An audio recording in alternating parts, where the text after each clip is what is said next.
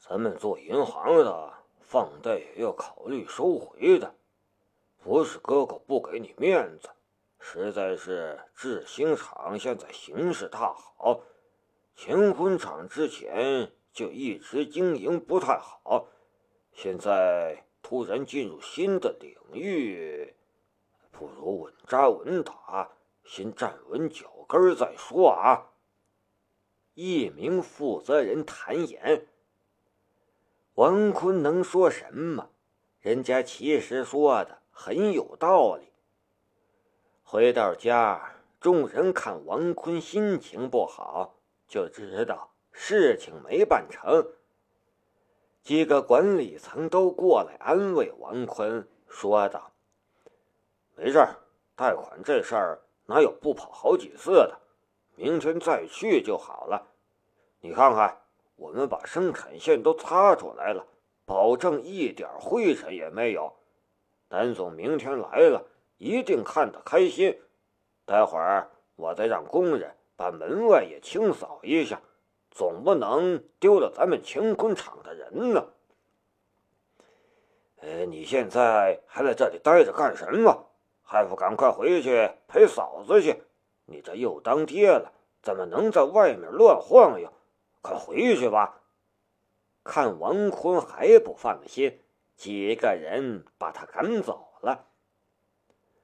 第二天一早，南明就坐车前往乾坤厂，赵小胖开车，胡梦莹在副驾驶，南明和苏文杰在后座。苏文杰看着窗外风景闪过，心中腹诽。谁家的老总出行还需要下属贡献私家车的？全天下估计也就只有南明一个人了。不过他不敢吐槽，只能腹诽。一路七绕八绕，这才到了朱清的工业园区。就在此时，苏文杰接到了电话，接起来说了几句。顿时皱起眉头。是王总说让咱们先不要去了，这会儿有大领导在那边视察，整个工业园区都封道了，等闲人不让进去，还勒令他们把大门关起来，不准开门，否则就罚款了。还有这种事？谁那么大架子？南明界的上次陆老和二哥跑去文集，也没说疯到那么夸张。再说了，开门就罚款，这是人说的话吗？他问前面的赵高峰：“还有多久才到？”“还有五公里就到了。”赵高峰回答。“反正已经到了。”我们去看看再说，总不能现在折回去吧？赵高峰一言前行，不多时就看到几个警车设岗，倒没阻拦他们。情况倒没南明所想的那么夸张，但等到最后一个路口就要拐过去时，却被两名警察拦下来。抱歉，请你们绕路。现在里面有首长在视察，不能靠近。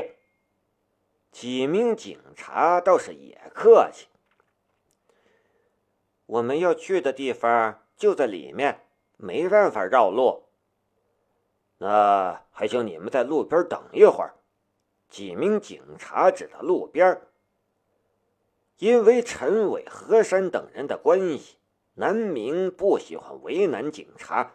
就让赵高峰靠边等了一会儿，但左等右等都不见放行，干脆出来晃悠晃悠。哪来的大领导啊？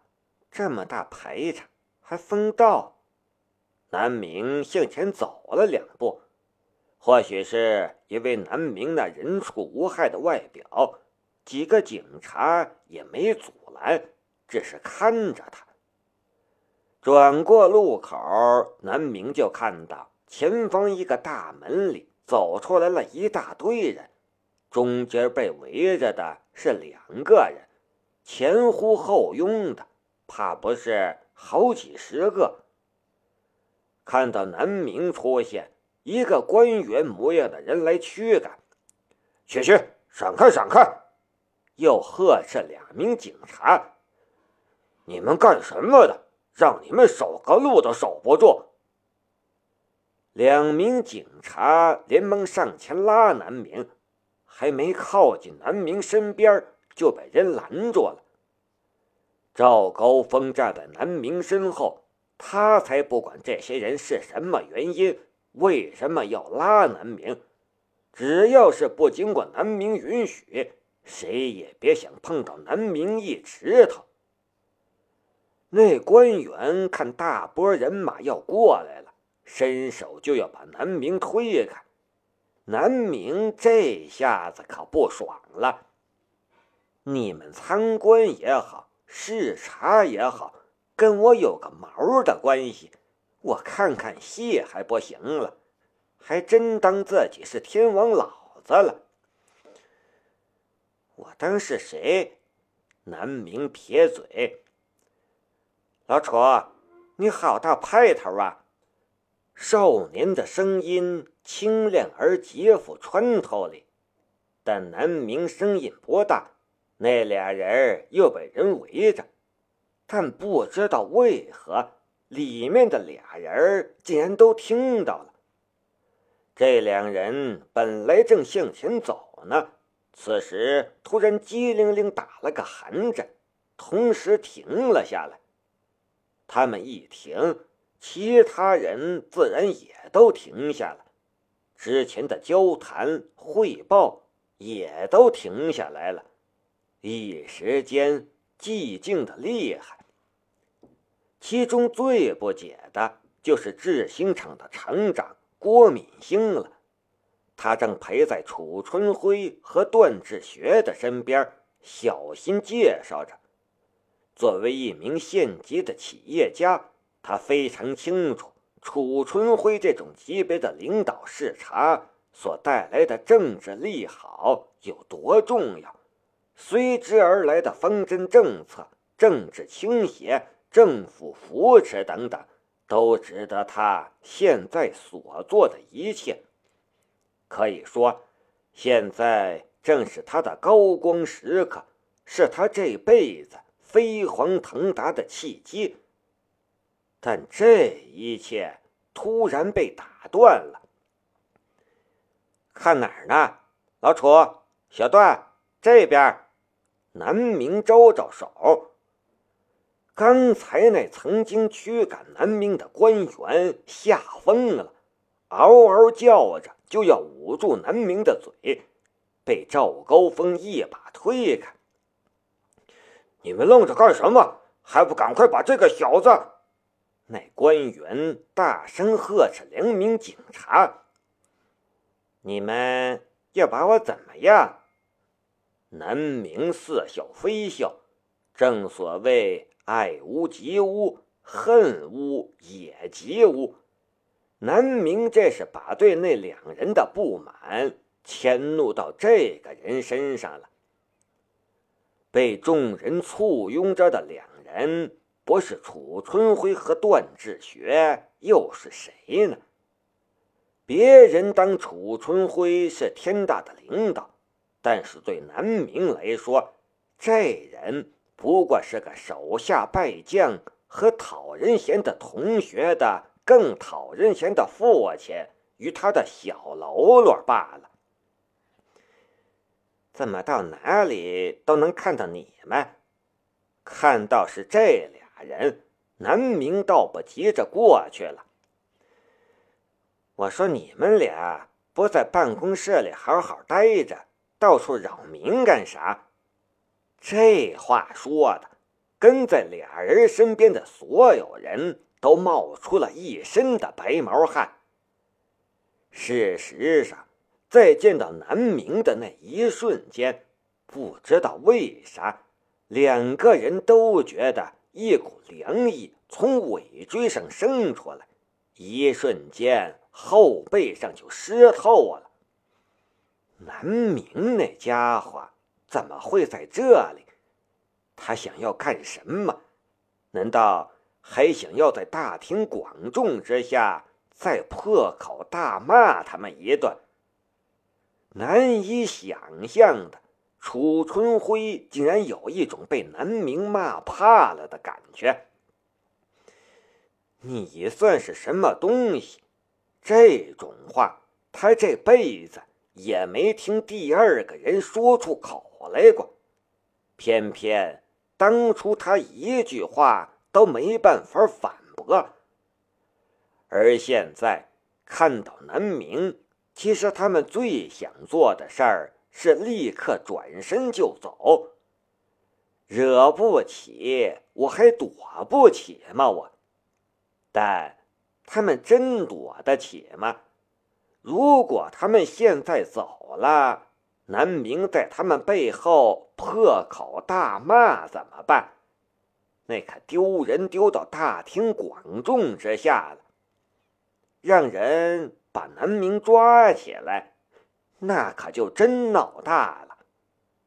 簇拥在他们身边的其他人这会儿都安静下来，目光小心的扫来扫去。